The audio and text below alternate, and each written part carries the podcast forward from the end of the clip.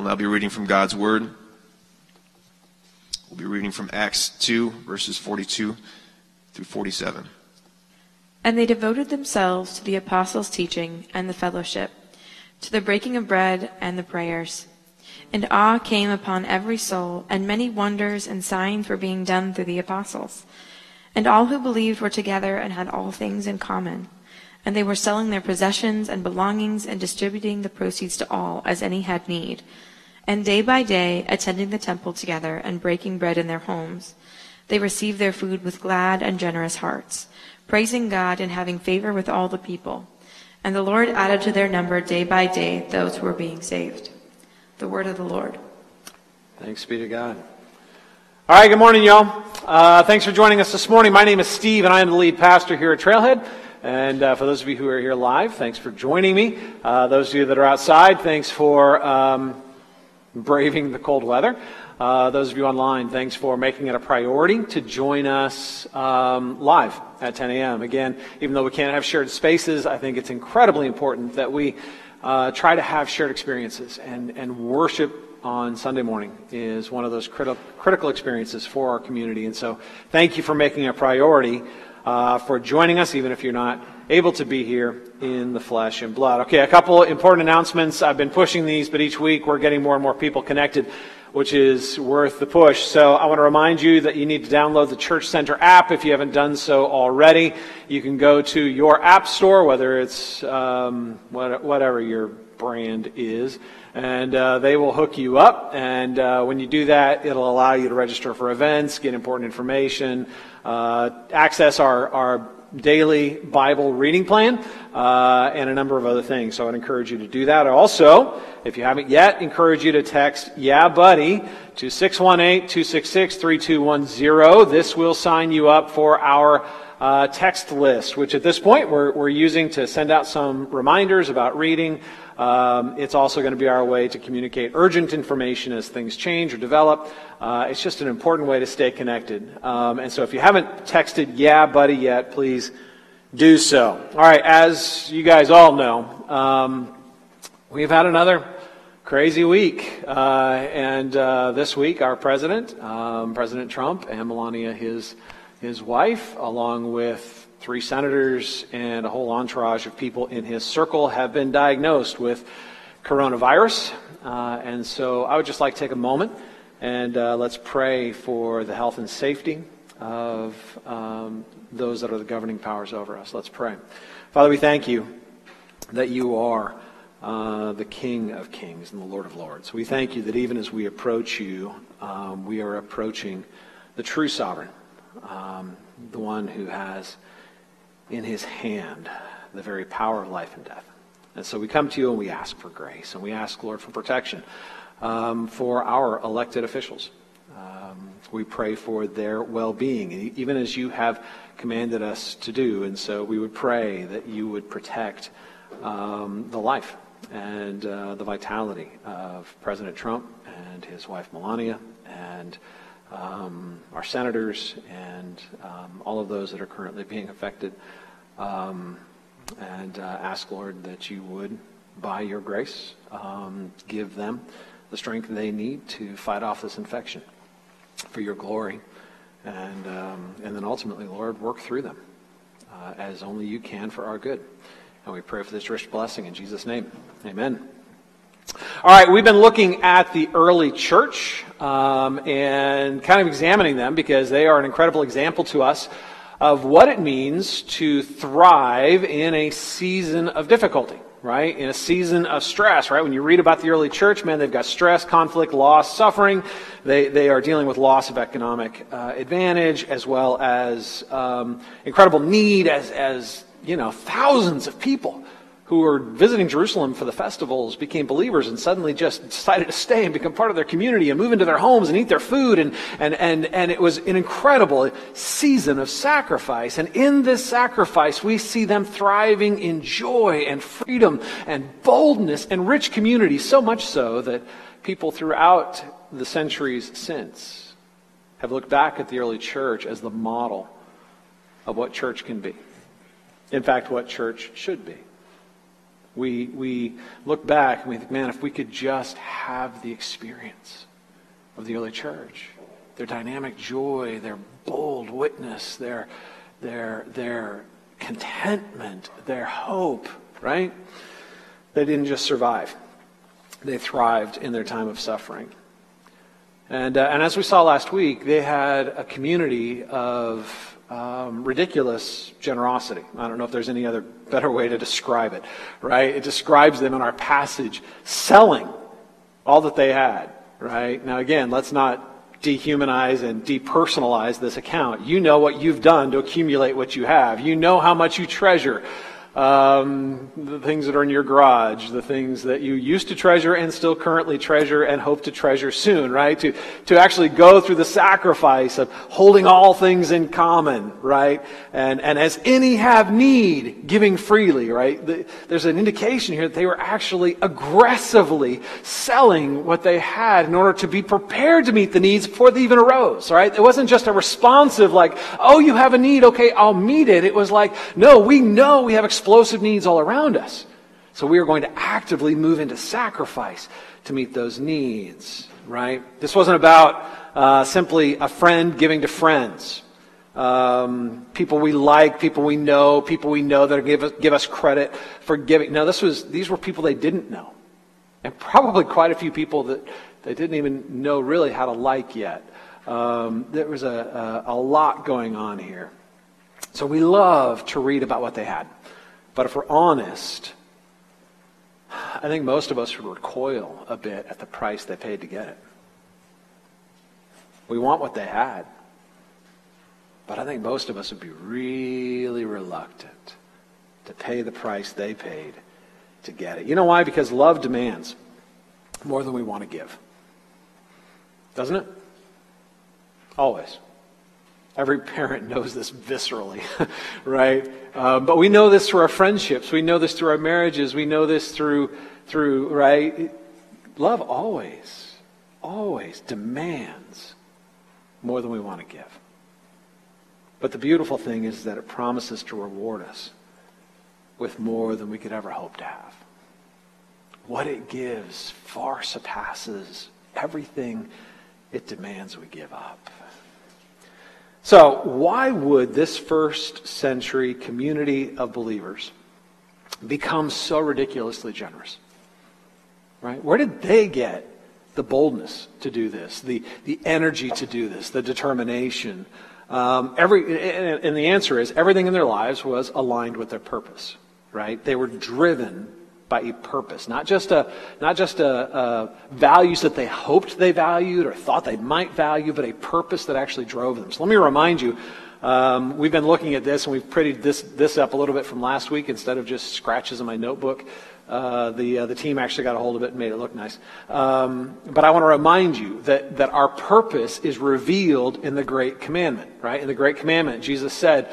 Um, you shall love the Lord God with all your heart, your mind, your soul, and your strength. And the second is like it. You shall love your neighbor as you love yourself. Upon these two commandments depend all the law and the prophets, right? So the great commandment, love God and love others, is, is why we exist. It's why we were created. But it's also how we become what we were created to be.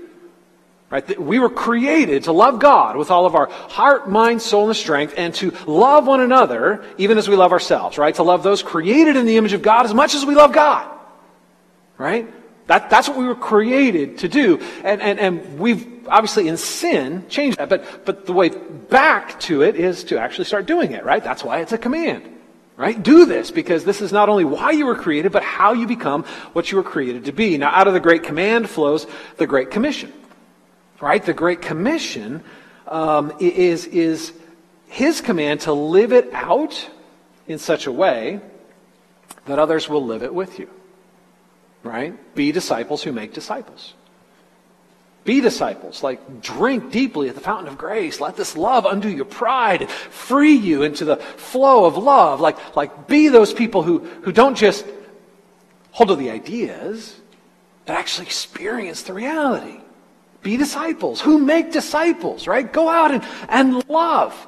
And love in such a way that others are attracted to the God of love, right? Live it out and invite others to live it with you. Be messengers who embody the good news, right? Not just sharing the, the propositional truths of, of Jesus' death, burial, and resurrection, but actually embodying the very experience of grace. And as people start asking you about the hope that is within you, because they see this dynamic experience of love and freedom and boldness, you're able to share with them the reality of Christ's death, burial, and resurrection. Right? Great commandment is our, is our purpose. The Great Commission is our marching orders. The core practices are how we get there, right? At the very center of the circle are, are how they did it, right? The holy habits that they developed that help them be rooted and grounded in love, in their experience of God's love, but also strong in love, actually moving out in love toward others. So let me remind you of the core practices. They're what we find in Acts chapter 2, right? They were devoted to these things, right? They made daily habits in their lives that equipped them to obey the Great Command and live out the Great Commission right? And, and at the heart of their shared experience was a devotion to the Word and to worship and to prayer, right? These were, these were dynamic, shared experiences of community in which they were being transformed uh, by their daily habits in these things. But what gave these holy habits their power was the atmosphere in which they were created. Right? These holy habits came out of and reinforced their experience of being a community on mission. Right? These weren't individual habits practiced in individual solitude. Right? They were a community on mission, and as a community on mission, at the heart of their shared experience was the word, the worship, and the prayers. Um, last week, we took a look at this concept of community. And, and in fact, the very word community, right? Community is a shared generosity that is born from a shared experience of grace, right? That, that would be my definition of community. It is, it is a shared generosity born from a shared experience of grace. Okay? It is way more than just hanging out with people or being around other human beings in the same space right? Showing up in somebody's living room and putting in your time and going home, right? Community is, is uh, generosity, shared generosity of life that is born from a shared experience of grace. The word itself, koinonia, we looked at this last week. Uh, it's translated fellowship. In our passage, we, we use the word community. Um, at the heart of koinonia um, is this idea of sharing, partnership, generosity. Right? There, there is no true community without generosity. So community then is the sharing together of what God has shared with us, right? We have a ridiculously generous God, right? A God who, who left heaven and came to earth, a, a, God who, who set aside his glory and was clothed in the humility of mankind, who lived the life we should have lived and then died, was humble enough to die the death we deserved to die. He, he not only set aside his glory, he clothed himself in our shame and died under the weight of our guilt so that he could pay a price we could never pay, and then in rising, he could give us what we could never earn. Right? He says, Give me your shame, and I will give you my glory. You're not going to find a more profound example of ridiculous generosity. Right? At the heart of grace is generosity. Love gives. It always does. Love gives, or it's not love, right? God is a God of ridiculous generosity. He is a God of grace. And as a result of receiving that generosity, we are called then to move out in the life of generosity with other people. Right? So, so our shorthand for describing community is knowing and being known and loving and being loved, right? That, that, that it's more than just showing up to a meeting, it's actually knowing and being known. It's life on life right? It is, it is loving and being loved, being open enough and vulnerable enough that, that people actually know you and feel safe enough to be known by you, right? Community isn't something you go do, it isn't a group that you join, it is an actual sharing of life. Now, here's the rub, y'all. Once you start sharing life with other broken people, it's going to hurt. It gets messy right? We like the kind of community where people put up with our brokenness and don't give us any of theirs. We, we like it when people show up and give us all the grace we need to be dumb at times and stupid and rude with our words and selfish with our attitudes and sometimes abrasive. And we just don't, don't even be so gracious that you don't even show us that stuff, but don't you dare bring that to me. Right? We like to be treated like God. Um, and, and like God, we want to have the ability to push everybody away from us that we don't like as if we had God-like power. Community is challenging because it is going to cost. And that's why, honestly, most of us want affinity groups and not true community. We want to be surrounded by people um, who don't take more than they give. You know? Is that too much to ask? I want to have people in my life that don't take more than they give. So I'm going to choose to have people in my life who benefit me in some way, like I enjoy their company. Right? They're beneficial to me. They, they actually give me more than they take from me. Right? And those people who take more from me than they give Again, stiff arm, distance, separation, build a wall, create a space, move out to the suburbs, whatever. Um, we, don't, we don't want people around us who make us uncomfortable or insecure or sad or unhappy because we want us reflected back to us because we think that's going to be the path to happiness. If you just reflect me back to me and remind me that I'm okay and I'm good and I'm smart and I'm right, then we'll all be happy, right? It's when you make me insecure about me, when you make me uncomfortable, when you demand more of me than I want to give. Y'all listen to me. Community is beautiful. It is beautiful. It, is born from the shared generosity of grace. And it will always lead to the shared experience of grace, which is exactly why community is going to be hard. That's why it's going to be costly because here's the thing generosity, man, it's not just about receiving it, it's learning about giving it, right? And that's why we have to be a community on mission. That, that, that we need to be a community on mission. So let's be clear about what the mission of the church is. The Great Commission, right? We have the Great Command, which is the purpose, and the Great Commission, which are the marching orders. Um, the Great Commission, uh, we're commanded to love, right?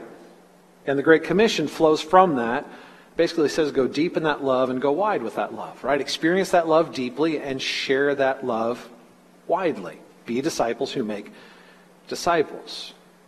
Now, when it comes down to brass tacks, I think a lot of times we mistake the fruit of the mission for the actual mission.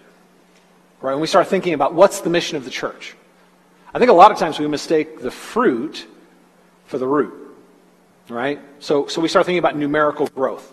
I have this conversation a lot with young pastors. They just, they just want to see their churches growing, right? Because that's the mission of the church, is, is to grow. And I always have to remind them that unhealthy things grow too. Just because it's growing big and fast doesn't mean it's anything you want around, right?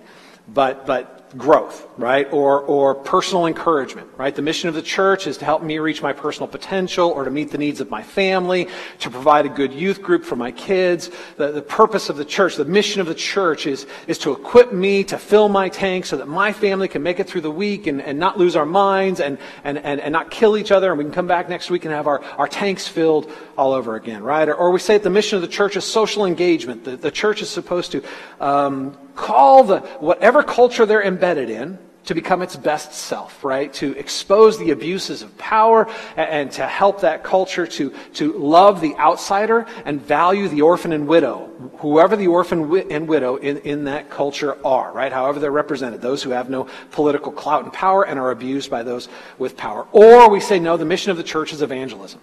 The mission of the church is to simply go out and share the gospel with as many people as possible so that they can become believers. And, and, and, and you just need to get out there and preach the gospel and um, see people that are far from God brought near, right? Listen, y'all, the mission of the church is love. The mission of the church is love. It flows from the great command love the Lord God with all your heart, mind, soul, and strength, and love your neighbor as you love yourself. The mission of the church is love. You can do all these other things and not have love.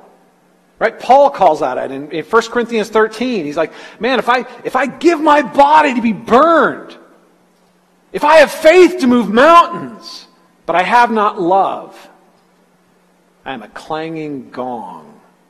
I am a noisy cymbal. The mission of the church is love. These other things are really, really good and really, really important. But they are the fruit of the mission. They're not the mission itself. And when we make the fruit the root, we're already off base. You get the root, you'll get the fruit. You go for the fruit without the root, you won't get either. The mission of the church is love. And this is why community and mission simply can't be siloed. Right? We can't divide those two concepts up as if they were two different things in the church. They're, they're not. You can't divide them. The mission is to be disciples who make disciples. Right? To be in the community of disciples who are inviting others into the community of disciples. The mission of love, y'all, requires people to love. Doesn't that make sense?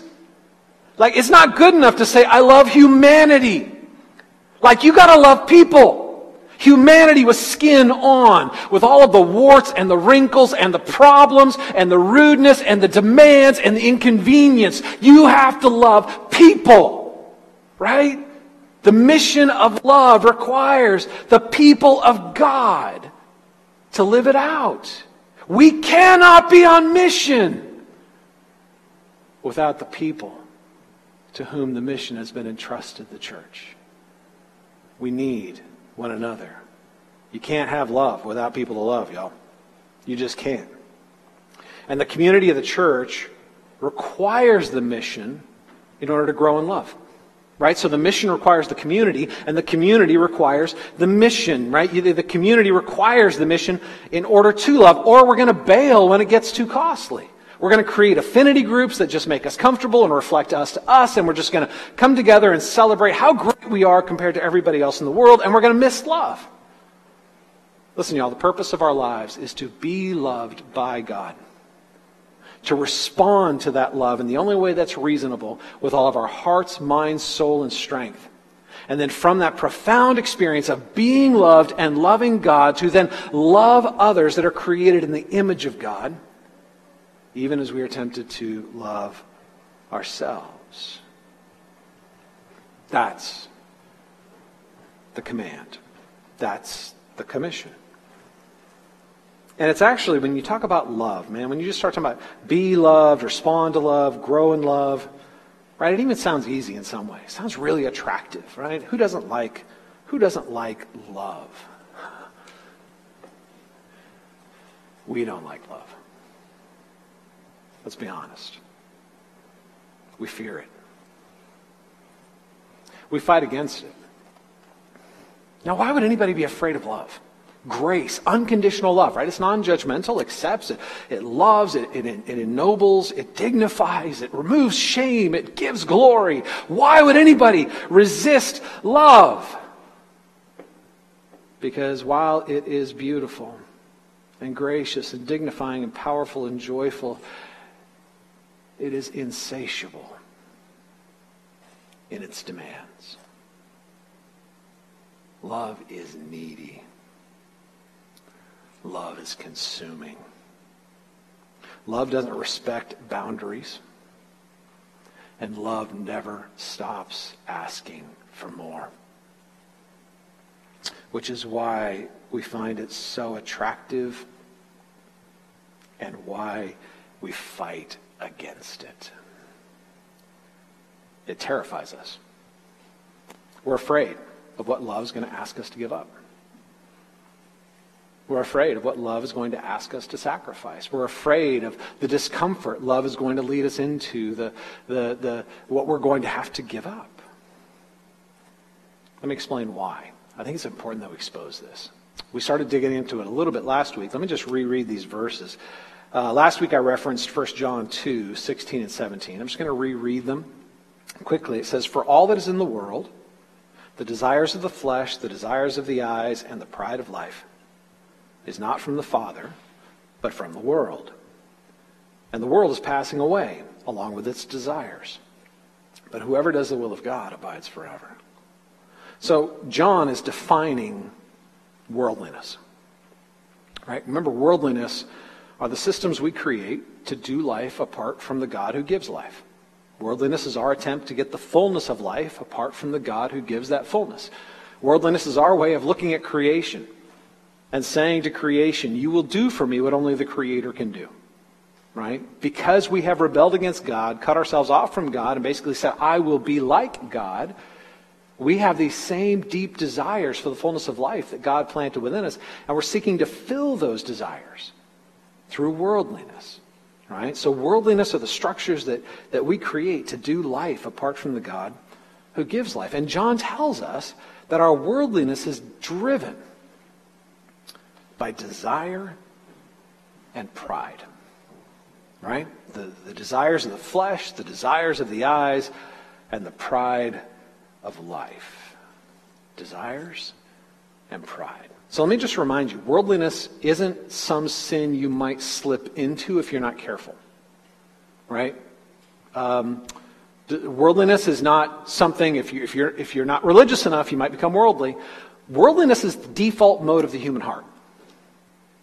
Worldliness is the sinful settings that we're all born with because we're all born with the rebellion of our first parents embedded in our hearts. Worldliness is all of our problems, not some of our problems, right? All of us are going to struggle with this. It is the default mode of the human heart.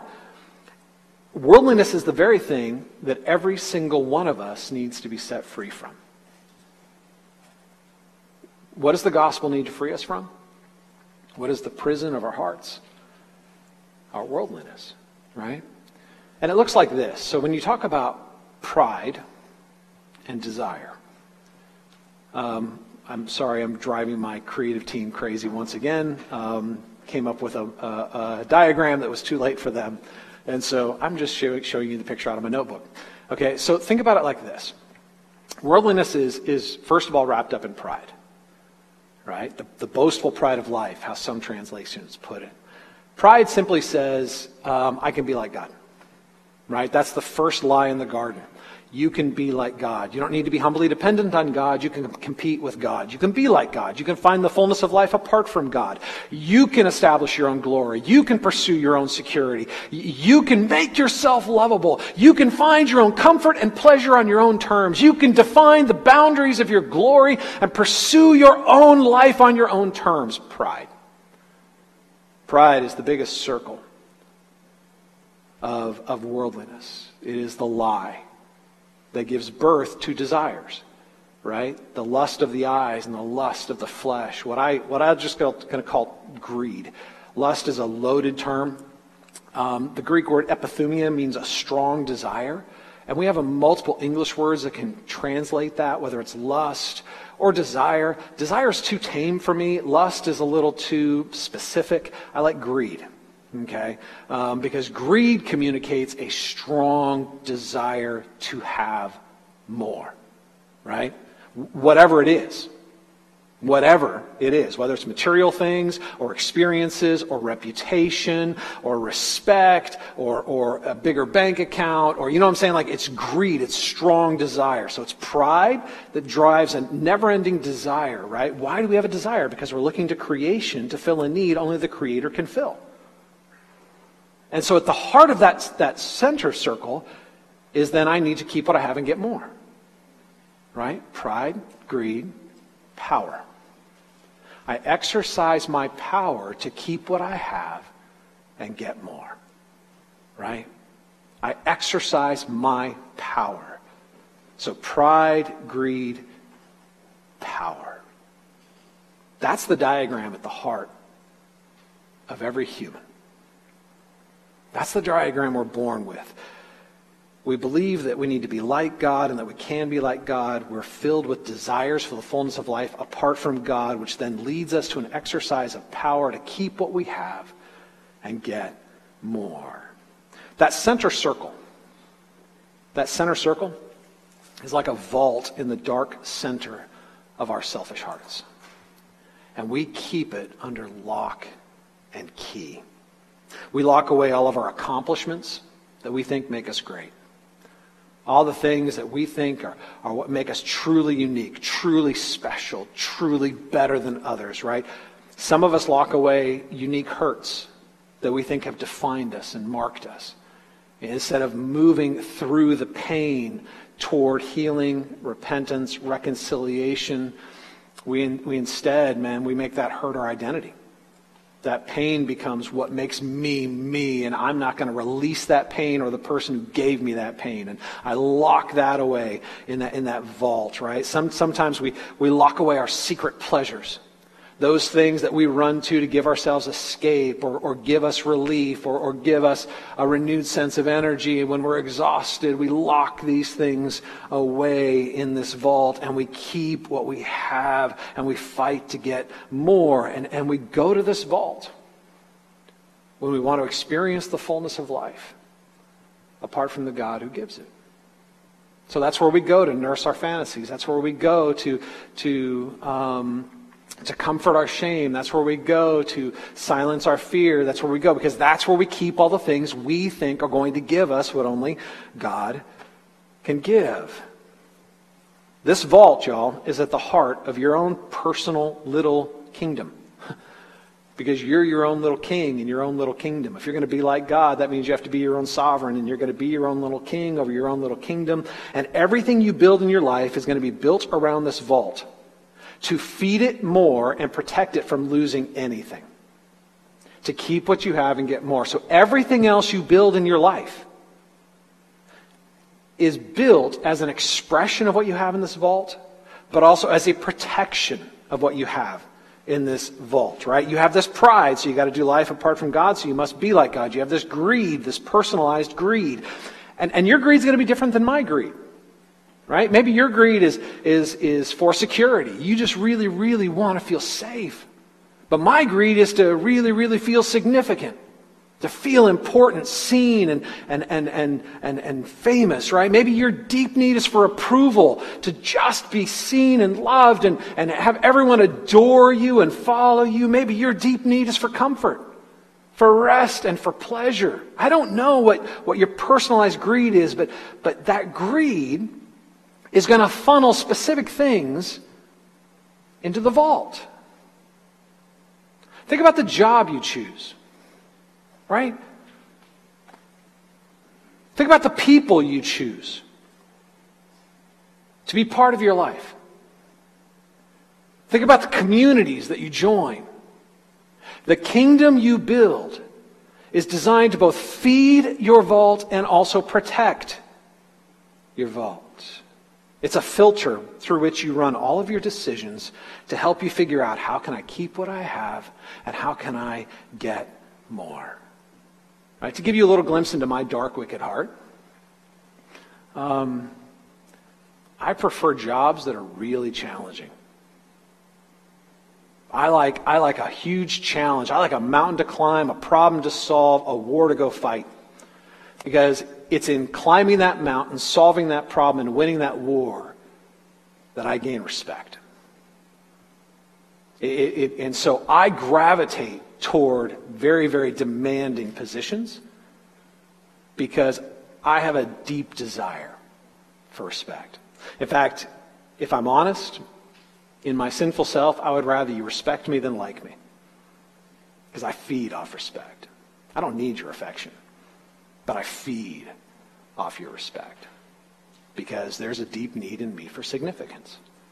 Right? And so what do I do? I surround myself with challenges, with jobs, with accomplishments. Do I challenge do I, I surround myself with people who reflect back to me my significance, who tell me how great I am, or who reflect how great I am to an, a, a watching world, right? Who do I stiff arm? People that rob me of my greatness. People that detract from my significance. People that get me off track from accomplishing my goal or climbing my mountain or winning my war. Now, maybe for you, it's something different.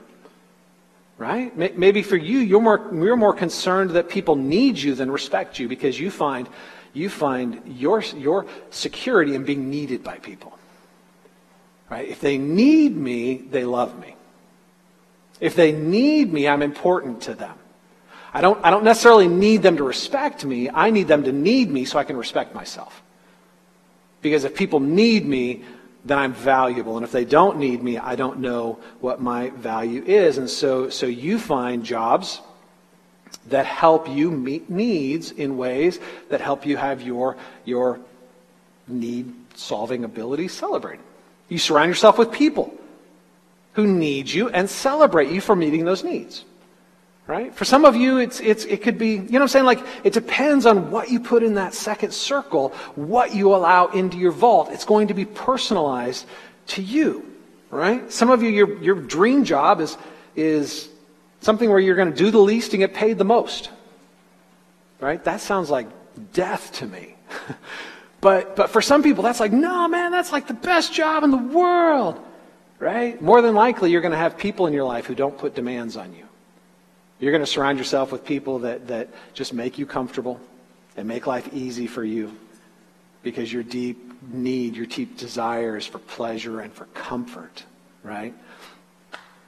Whatever is in that second layer determines what gets into the vault. But what I want you to catch is this we build layers and layers and layers in our lives to both feed and protect the vault at the center.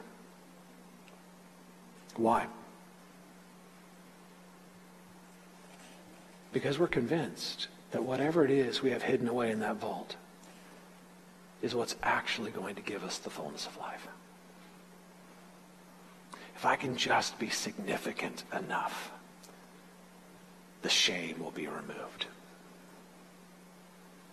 If I could just find the right comfort and pleasure, man, my restless soul will actually be at ease. If I could just get enough people to adore me, I might actually believe that I'm worthy of love. Whatever it is we put in the vault is an expression of what we think is going to lead us to the fullness of life. You know, that's the condition we're in in our natural state. That's the condition we're born in. That's, that's the pattern of our lives. And then Jesus shows up. Isn't that a great moment? When Jesus shows up. Like for me, I remember exactly when it was. One of the best moments of my life. Ridiculous, right? Sit down one night, 17 year old kid, read the book of Hebrews. And as I'm reading the book of Hebrews, like it just, uh, Jesus is better. Jesus is better. And he loves me. Jesus shows up with this ridiculous generosity of love. And it meets my need for significance in ways I didn't know that need could ever be met. Like, like Jesus loves me. He sees me. He doesn't condemn me. He, he doesn't call out my shame. He removes my shame. He actually covers me with his own glory. I don't have to earn his love. I'm actually covered by grace in his love. Jesus shows up with his ridiculously generous love that we call grace. And it's like our first breath of true air. Like someone opened the window in our stinking, rotten little vault, and we get, we get this burst of, of air, right? And, and in blows this living air that, that electrified the original creation, and it enlivens our souls. And something in us responds in a way we didn't know we could respond. There is an awakening, responding love to God's love, and we didn't even know that could happen. We didn't know. And something comes to life in us. And with it, man, comes a yearning that is deeper and more profound than any we have ever felt in life. A responding love to that love. Like that love comes to us with ridiculous generosity, and it awakens within us the hunger of love. Like we want more. It awakens that kind of love that knows no limits and doesn't understand boundaries. We want all of it. We want all of God's love. We want the infinite outpouring of God's love. We want to thrive in, in, in the ridiculous boundlessness of His grace. And so we follow. Because that love is the very breath of life, the very thing we have craved and couldn't get. But to follow our Savior, he says, is to pick up our cross and die. Because the path of love is the path that gives. And so we're conflicted. We want more love, but we recoil at the cost of love. We want more love, but we also want to protect the little vaults that we've spent our entire lives building. You know, Jesus once asked a profound question. He says, What does it profit a man to gain the whole world and lose his soul? And I remember as a young believer, I didn't even really pay attention. Looking back now, I see what I did with it. I looked at it and I'm like, that's a profound question. How do you get the whole world and keep your soul? Right? That's obviously what Jesus is saying is there's a way to get the whole world and still keep your soul. So, so don't give up your soul, but try to get the whole world. And of course, that's the exact opposite of what he's saying. He's saying these are two diametrically opposed desires. The greed that drives us to gain the whole world, to keep what we have and get more and more and more, is the very desire that will cost us our souls. It will destroy our love. It will shrink our hearts and enslave us. He was telling us that you can't do both. You can't protect your self serving, self protecting, self glorifying vault and follow Jesus in the mission of love. You have to lose the world to gain your soul. You got to give him the key to the vault the master key, not just the key to the gate to get in your yard, not just the key to your front door to join you in your front room. You got to give them the key, the master key, to all of it. To all of it. And I'm going to tell you, it feels like death when you do it. And it feels like death every single time he calls you to sacrifice something you think is sacred. It feels like death and it feels like you're dying, but it's not you dying. It's your worldliness. It's not you dying. It's your false hope in a, in a false promise. It is not you dying. It, it is you dying to the false promise of worldliness that says you can, in fact, find the fullness of life apart from the love of God. If you want to live in love, you have to die to self. If you want to follow Jesus, you have to take up your cross and die daily. If you're going to grow in grace, you have to die to worldliness.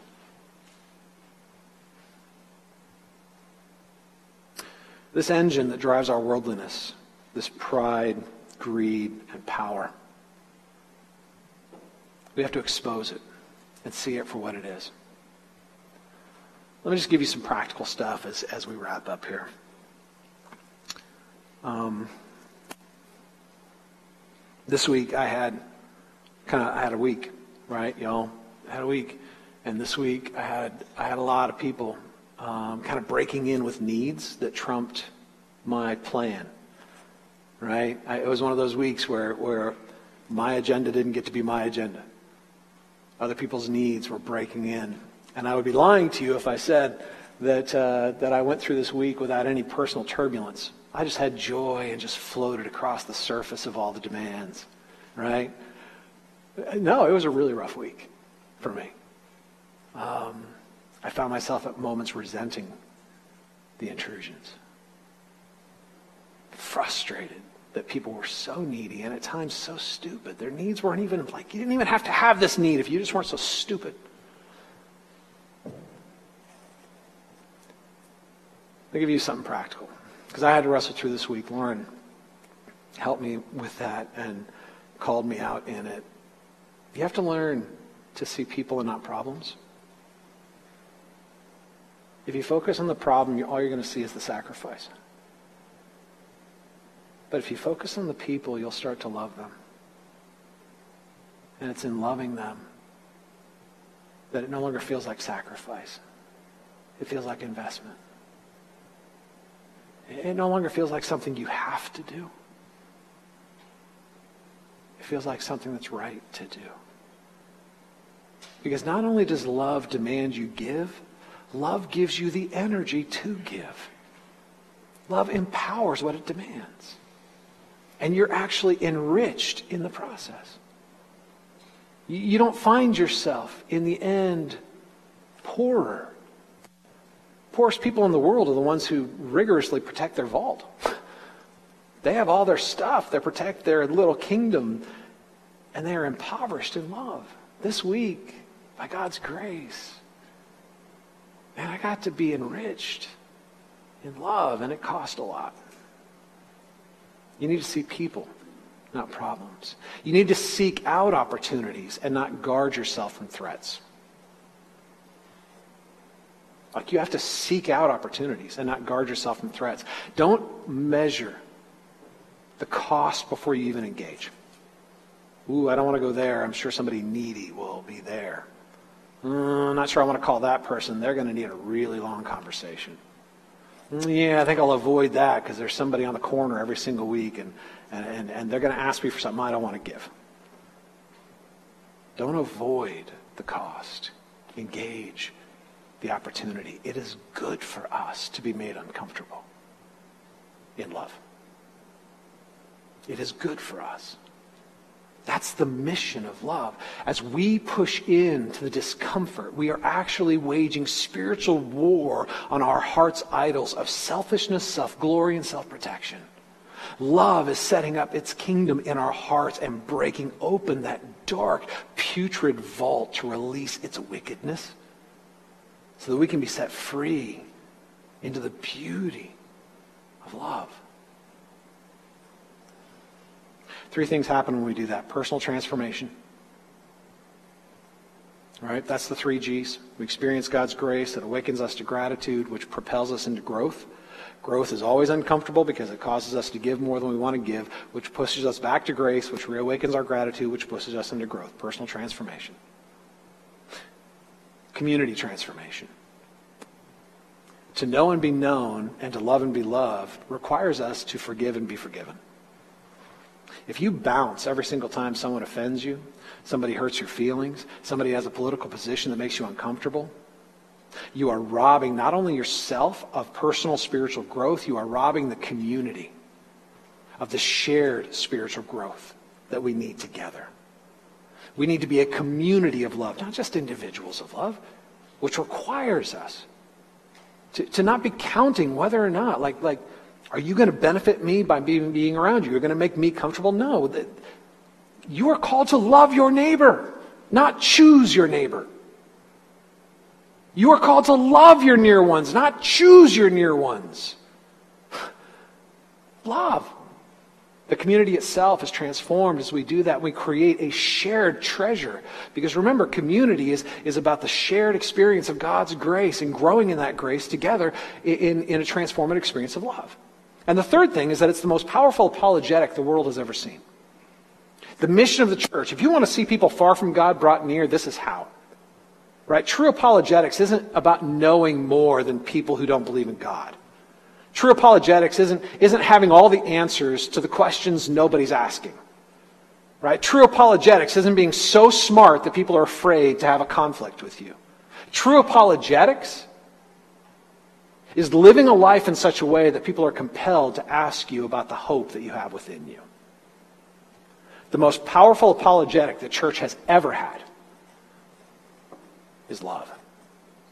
It's when the outside world sees the community of Christ living out the values of the gospel that it awakens within the world a profound curiosity about what it is that drives us. Jesus himself said, They will know you are my disciples by your love for one another. It is the, not only primary, I'm going to say only, apologetic for the gospel. If you don't have love, you're just a clanging gong and a noisy cymbal. All right, y'all. Let's push into the discomfort. Because it's on the other side of the discomfort that we find our growth in grace. Let me close this in word of prayer. And um, we will share communion and, uh, and close by worshiping in song. Let me pray for us. Father, I thank you that you are a God of ridiculous generosity, that your grace gives, that you don't just love in theory or idea, you don't love guardedly. Man, you, you love with a lavish, generous, just you pour yourself out. Not for those who deserve it, not for those who have earned it, not even for those who appreciate it.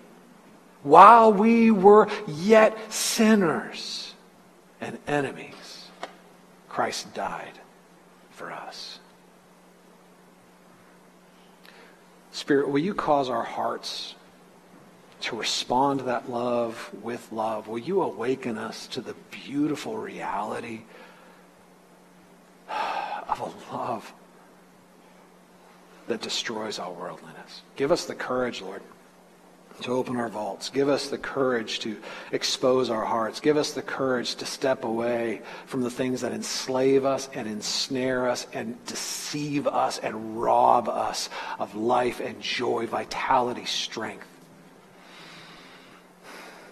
Awaken us in your grace.